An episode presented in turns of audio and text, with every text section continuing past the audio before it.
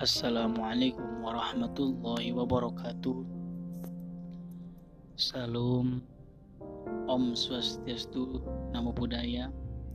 Salam sejahtera bagi kita semua. Oke, sahabat-sahabat D O T, Diversity of Thinking, yang masih setia mendengarkan setiap sesi-sesi dan episode-episodenya.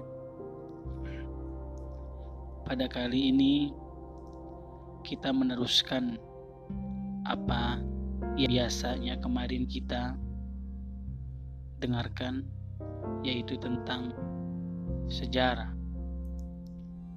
Dalam hal ini Sirah Nabawiyah.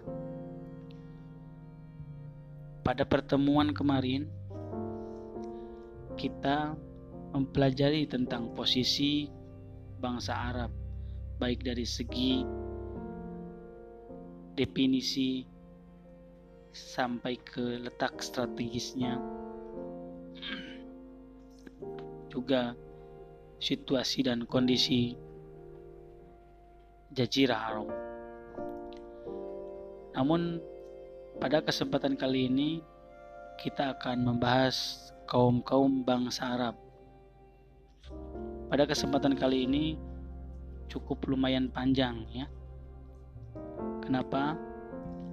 Karena untuk mengerti kaum-kaum bangsa Arab itu kita perlu juga lama mempelajarinya. Oke, kita langsung saja kepada pembahasannya.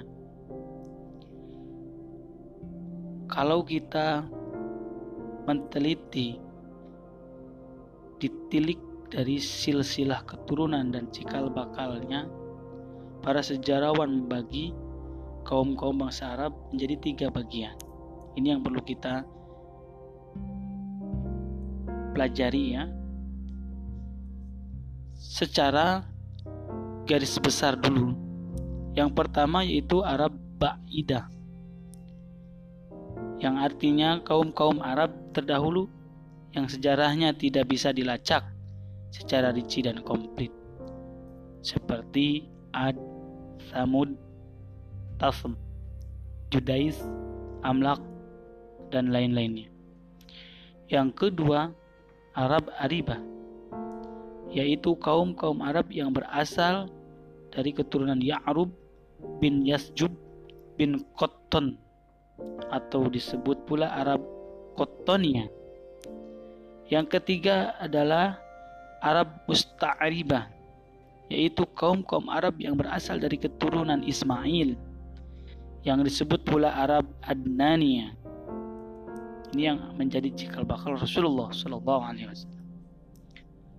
Tempat kelahiran Arab Ariba atau kaum Qattan adalah negeri Yaman, lalu berkembang menjadi beberapa kabilah dan suku.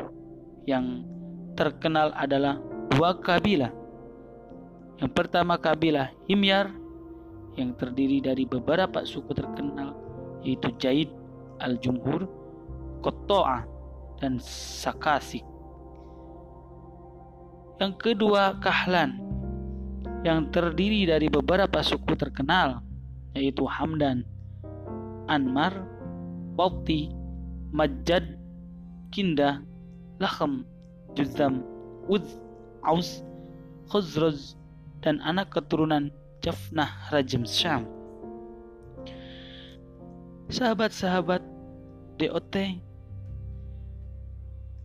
yang saya cintai dan semoga Allah merahmati, kita perlu mengetahui juga suku-suku Kahlan banyak yang hijrah meninggalkan Yaman, lalu menyebar ke berbagai penjuru jazirah sebelum ada bencana karena kegagalan mereka dalam perdagangan. Sebagai akibat dari tekanan bangsa Romawi dan tindakan mereka yang menguasai jalan perdagangan lewat laut, dan setelah mereka menghancurkan jalan darat serta berhasil menguasai Mesir dan Syam. Juga tidak menutup kemungkinan jika hal itu sebagai akibat dari persaingan antar suku-suku Himyar dan Kahlan yang disudahi dengan menetapnya suku-suku Himyar dan pindahnya suku-suku Kahlan. Oke, kita lihat ya. Suku-suku Kahlan yang berhijrah bisa dibagi menjadi empat golongan. Yang pertama adalah Ujd.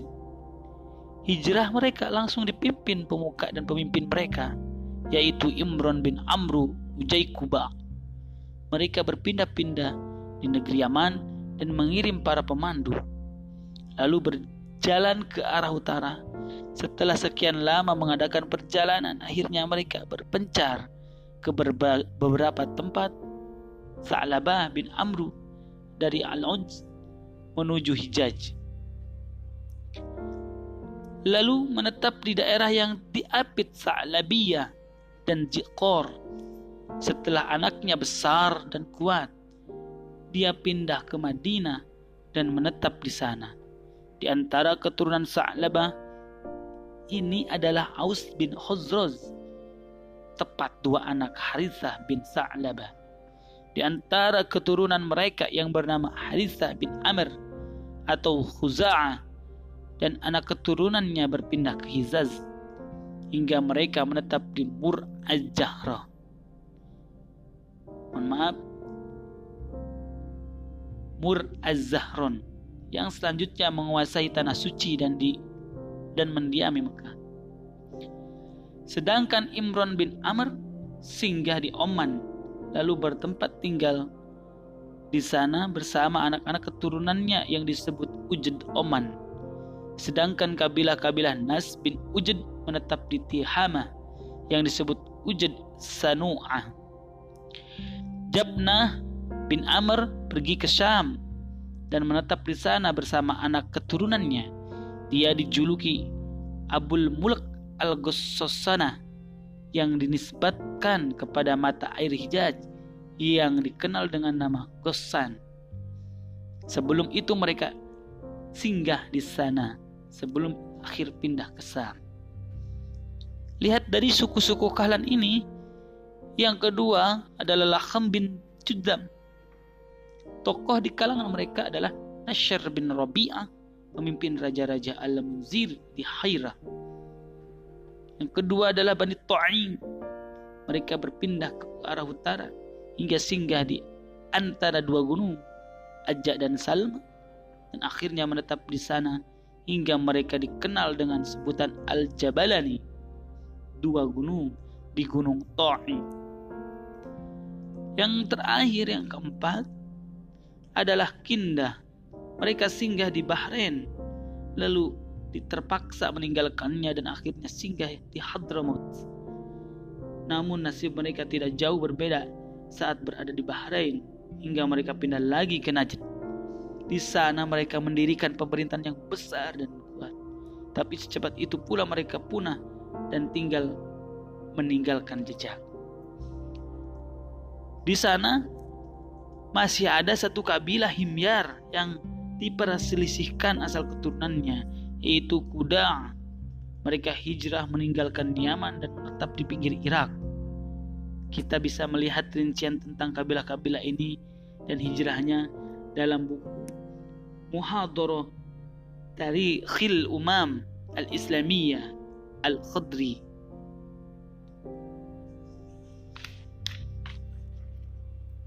Ada perbedaan yang cukup mencolok dalam berbagai referensi sejarah dalam menetapkan waktu hijrah mereka dan sebab-sebabnya.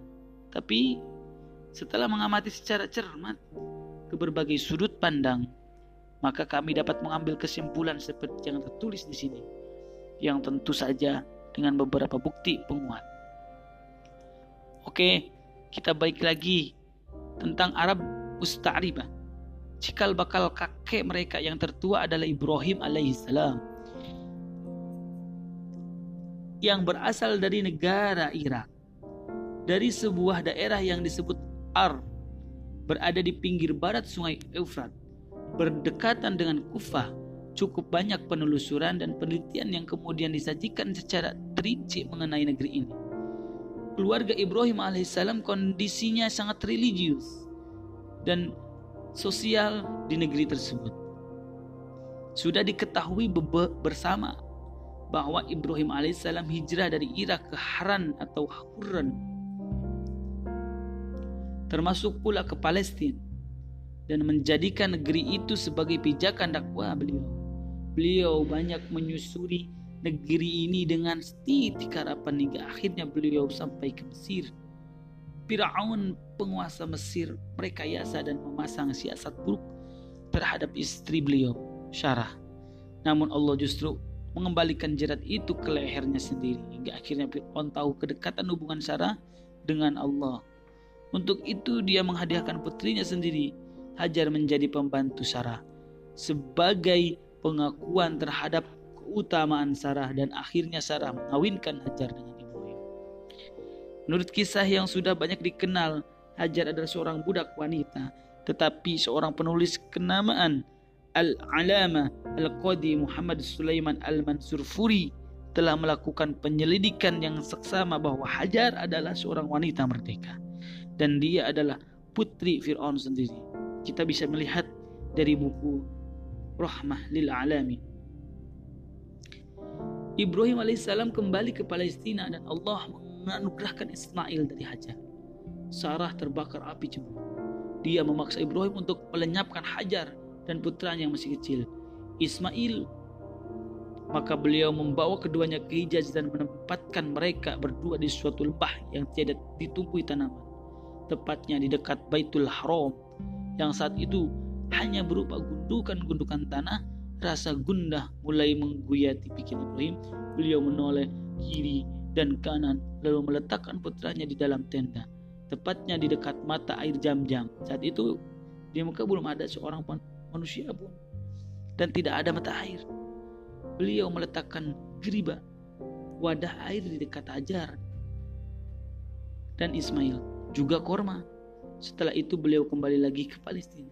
Beberapa hari tak lama kemudian bekal dan air sudah habis, sementara tidak ada mata air yang mengalir. Tiba-tiba mata air Jam-Jam memancar berkat karunia Allah, sehingga bisa menjadi sumber penghidupan bagi mereka berdua yang tak pernah habis hingga sekarang. Kisah mengenai hal ini sudah banyak diketahui secara lengkap. Kita bisa melihat dari Sahihul Bukhari, Kitabul Anbiya, dan lain sebagainya. Suatu kabilah dari Yaman, Jurhum kedua, datang di sana dan atas perkenanan ibu Ismail mereka menetap di sana. Ada yang mengatakan mereka sudah berada di sana sebelumnya, menetap di lembah-lembah di pinggir kota Mekah. Adapun riwayat Bukhari menegaskan bahwa mereka singgah di Mekah setelah kedatangan Ismail dan ibunya sebelum Ismail remaja. Mereka sudah melewati jalur Mekah sebelum itu. Dari waktu ke waktu Ibrahim datang ke Mekah untuk menjenguk keluarganya. Beliau tidak tahu beberapa kali kunjungan yang dilakukannya. Hanya saja menurut beberapa referensi sejarah yang dapat dipercaya, kunjungan itu dilakukan sebanyak empat kali. Allah telah menyebutkan di dalam Al-Quran bahwa Ibrahim dibuat bermimpi selagi tidur, bahwa beliau menyembelih anaknya Ismail. Maka dari itu beliau bangun dan tidak melaksanakan mimpi yang dianggap sebagai sebuah perintah. Alamma aslama wa talahu lil jabin wa nadainahu ayya Ibrahim qad sadaqata ru'ya inna kadzalika najzil muhsinin inna hadza lahwal bala'ul mubin wa fadainahu bi dzib'in 'azim. Tatkala keduanya telah berserah diri dan Ibrahim membaringkan anaknya atas pelipisnya, nyatalah kesabaran keduanya, dan kami panggillah dia, hai Ibrahim, sungguhnya kamu telah membenarkan mimpi itu. Sungguhnya demikianlah kami memberikan balasan kepada orang-orang yang berbuat baik. Sesungguhnya ini benar-benar suatu ujian yang nyata, dan kami tebus anak itu dengan seekor sembelihan yang besar. Sofat ayat seratus tiga sampai seratus tujuh.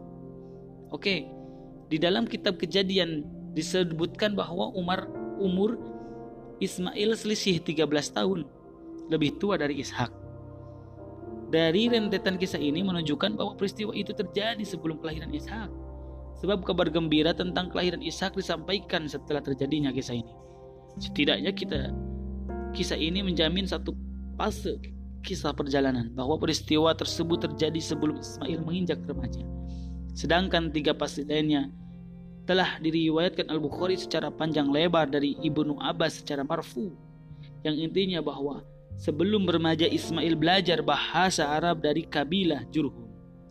Karena merasa tertarik kepadanya, maka mereka mengawinkannya dengan salah seorang wanita dari golongan mereka. Saat itu Ismail sudah meninggal dunia. Suatu saat Ibrahim hendak menjenguk keluarga yang ditinggalkannya, maka beliau datang setelah pernikahan itu. Tatkala tiba di rumah Ismail, beliau tidak mendapatkan Ismail, maka beliau bertanya kepada istrinya bagaimana keadaan mereka berdua. Istri Ismail mengeluh kehidupan mereka yang melarat. Maka Ibrahim menitip pesan agar istrinya menyampaikan kepada Ismail untuk merubah palang pintu rumahnya. Setelah diberitahu, Ismail mengerti maksud pesan ayahnya. Maka Ismail mencerai istrinya dan kawin lagi dengan wanita lain, yaitu putri Uddah bin Amr, pemimpin dan pemuka kabilah Jurhum. Kita lihat kalbu Jaziratul Arab. Setelah perkawinan Ismail yang kedua ini, Ibrahim datang lagi, namun tidak bisa bertemu dengan Ismail. Beliau bertanya kepada Ismail tentang keadaan mereka berdua. Jawaban istrinya adalah pujian kepada Allah. Lalu Ibrahim kembali lagi ke Palestina setelah menitip pesan lewat istri Ismail agar Ismail memperkokoh palang pintu rumahnya. Pada kedatangan yang ketiga kalinya, Ibrahim bisa bertemu dengan Ismail, yang saat itu Ismail sedang meraut anak panahnya di bawah sebuah pohon dekat Zamzam.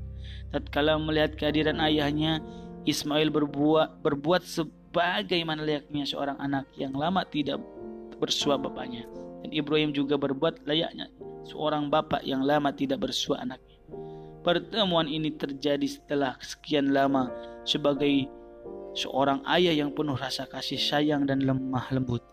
Sulit rasanya beliau bisa menahan kesabaran untuk bersua anaknya. Begitu pula dengan Ismail sebagai anak yang berbakti dan soleh, dengan meninggikan sendi-sendinya. Dan Ibrahim memperkenalkan manusia untuk berhaji sebagaimana yang diperintahkan Allah kepada beliau.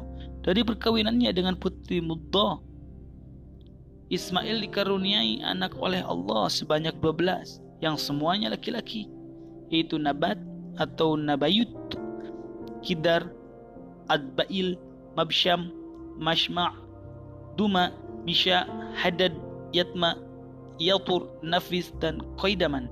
Dari mereka inilah kemudian berkembang menjadi dua belas kabilah yang semuanya menetap di Mekah untuk sekian lama. Pokok pencaharian mereka adalah berdagang, membentang dari negeri Yaman hingga ke negeri Syam dan Mesir. Selanjutnya kabilah-kabilah ini menyebar di berbagai penjuru jazirah dan bahkan keluar jazirah. Seiring dengan perjalanan waktu, keadaan mereka tidak lagi terdeteksi kecuali anak keturunan Nabat dan Kidar. Perda, peradaban anak keturunan Nabat bersinar di Hijaz Utara. Mereka mampu mendirikan pemerintahan yang kuat dan menguasai daerah dari sekitarnya dan menjadikan Al-Batro sebagai ibu kotanya. Tak seorang pun berani memusuhi mereka hingga datang pasukan Romawi yang melindas mereka setelah mereka melakukan penyelidikan yang mendalam dan penelitian yang akurat. As-Sayyid Sulaiman An-Nadwi menegaskan bahwa raja-raja keturunan Qustan termasuk Aus dan Khuzroz bukan berasal dari keturunan Qotan, tetapi dari keturunan Nabat atau anak Ismail. Sedangkan anak keturunan Kidar bin Ismail tetap menetap di Mekah, beranak pinak di sana hingga menurunkan Adnan dan anaknya Majad. Dari dialah keturunan Arab Adnania masih bisa dipertahankan keberadaannya. Adnan adalah kakek kedua puluh kedua puluh dua dalam silsilah keturunan Nabi Sallallahu Alaihi Wasallam. Diriwayatkan bahwa jika beliau menyebutkan nasabnya dan sampai kepada Adnan, maka beliau berhenti dan bersabda, "Para ahli silsilah nasab banyak yang berdusta." Lalu beliau tidak melanjutkannya. Segolongan ulama memperbolehkan mengangkat nasab dari Adnan ke atas dengan berlandaskan kepada hadis yang memang mengisyaratkan hal itu. Menurut mereka antara Adnan sampai Ibrahim alaihissalam ada empat puluh keturunan yang didasarkan pada penelitian yang cukup mendetail. Lihat kitab Rahmatul Alamin. Keturunan Ma'ad dari anaknya Nijar telah berpencar kemana-mana. Menurut suatu pendapat, Nijar adalah satu-satunya anak Ma'ad, sedangkan Nijar sendiri mempunyai empat anak, yang kemudian berkembang menjadi empat kabilah yang besar, yaitu Iyad, Anmar, Rabi'ah, dan Muddar. Dua kabilah terakhir inilah yang paling banyak marga dan sukunya. Dari Rabi'ah ada As'ad bin Rabi'ah, Anja, Abdul Qais, dua anak Wa'il, Bakr dan Toglib, Hanifah, dan lain-lainnya. Sedangkan kabilah Muddar berkembang menjadi dua suku yang besar, yaitu Qais Ailan bin Muddar dan marga-marga Ilyas bin Muddar. Dari Qais Ailan dan Bani Sulaiman, Bani Hawazin, Bani Gotofan. Dari Gotofan ada Abs, Zibian, Asya, dan Goni bin Asar. Dari Ilyas bin Muddar ada Tamim bin Muddar, Muzail, Huzail bin Mudrika, Bani As'ad bin Huzaimah, dan marga-marga Kinana bin Huzaimah. Dari Kinana ada Quraish, yaitu anak keturunan Fihr bin Malik bin An-Nadhar bin Kinana. Quraish terbagi menjadi beberapa kabilah. Yang terkenal adalah Jumu, Saham, Adi, Makhjum, Ta'im, Juhroh, dan suku-suku Qusay bin Kilab, yaitu Abduddar bin Qusay, As'ad bin Abdul Uzza bin Qusay, dan Abdi Manab bin Qusay. Abdi Manab mempunyai empat anak, Abdi Sams, Naufal, Al-Muttalib bin Hashim. Hashim adalah keluarga yang dipilih Allah bagi Muhammad bin Abdullah bin Abdul Muttalib bin Hashim. Rasulullah shallallahu alaihi wasallam pernah bersabda, Inna Allah astafa min waladi Ibrahim Ismail, wastafa min waladi Ismail Kinanata, wastafa min bani Kinanata Quraisyan, wastafa min Quraisyin bani Hashim, wastafani min bani Hashim. Sesungguhnya Allah telah memilih Ismail dari anak Ibrahim, memilih Kinana dari anak Ismail, memilih Quraisy dari Bani Kinana, memilih Bani Hashim dari Quraisy, dan memilihku dari Bani Hashim. Diriwayatkan Muslim dan Tirmidzi. Dari Abbas bin Abdul Muttalib, dia berkata Rasulullah sallallahu alaihi wasallam, "Inna Allah khalaqal khalaqa faja'alani min khairin firaqihim wa khairil fariqain, summa tukhayyarul qabail." Faja'alani min khairil qabila summa tukhayyarul buyuta faja'alani min khairin buyutihim fa ana khairuhum nafsan wa khairuhum baitan. Rawahu Tirmidzi.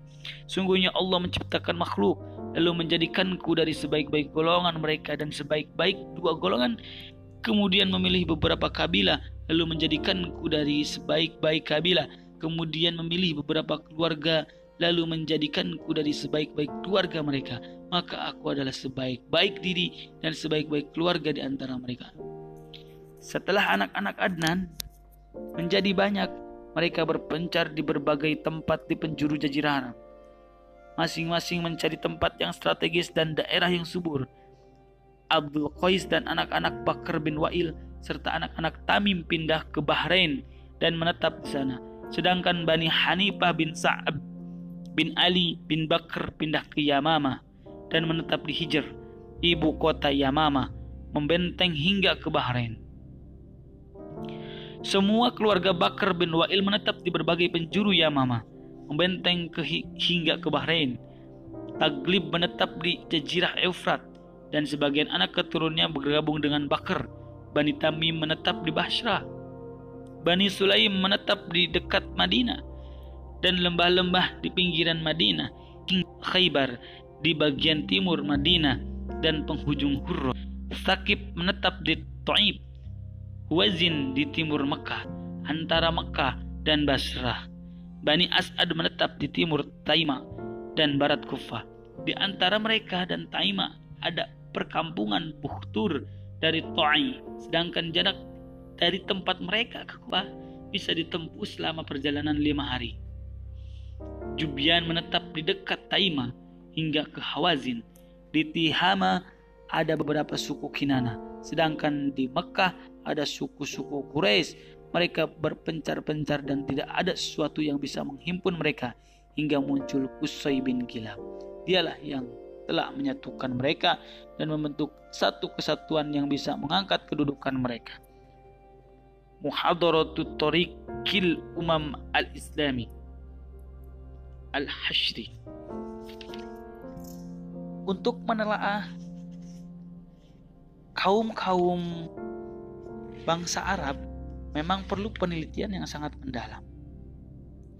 Karena memang di dalamnya itu banyak suku-suku yang inti dari itu itu berasal dari Nabi Ismail alaihissalam. Dalam kesempatan ini memang Nabi Muhammad sallallahu alaihi wasallam itu yang sahih itu secara nasab itu ke Adnan.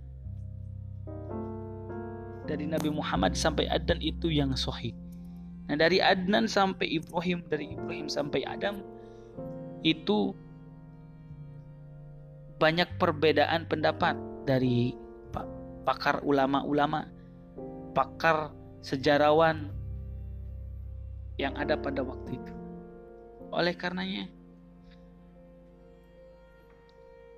keberagaman itu bukan hal menjadi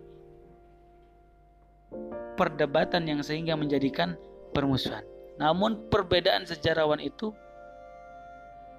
adalah bentuk rahmat bagi semuanya, sehingga bisa kita ambil hikmah dalam garis lurus bahwa Rasulullah sallallahu alaihi wasallam yaitu Nabi Muhammad adalah keturunan dari orang-orang soleh. Seperti itu. Mungkin pada kesempatan kali ini kita ditutup dulu. Kalau misalkan e, perlu catatan juga boleh diulang kembali, diputar kembali, lalu di, dicatat ya. Karena memang untuk belajar dari kaum-kaum bangsa Arab ini sangat perlu penelitian yang sangat dalam. Terima kasih atas kesediaannya mendengarkan podcast ini. Salam hormat dari admin D O T Divertiki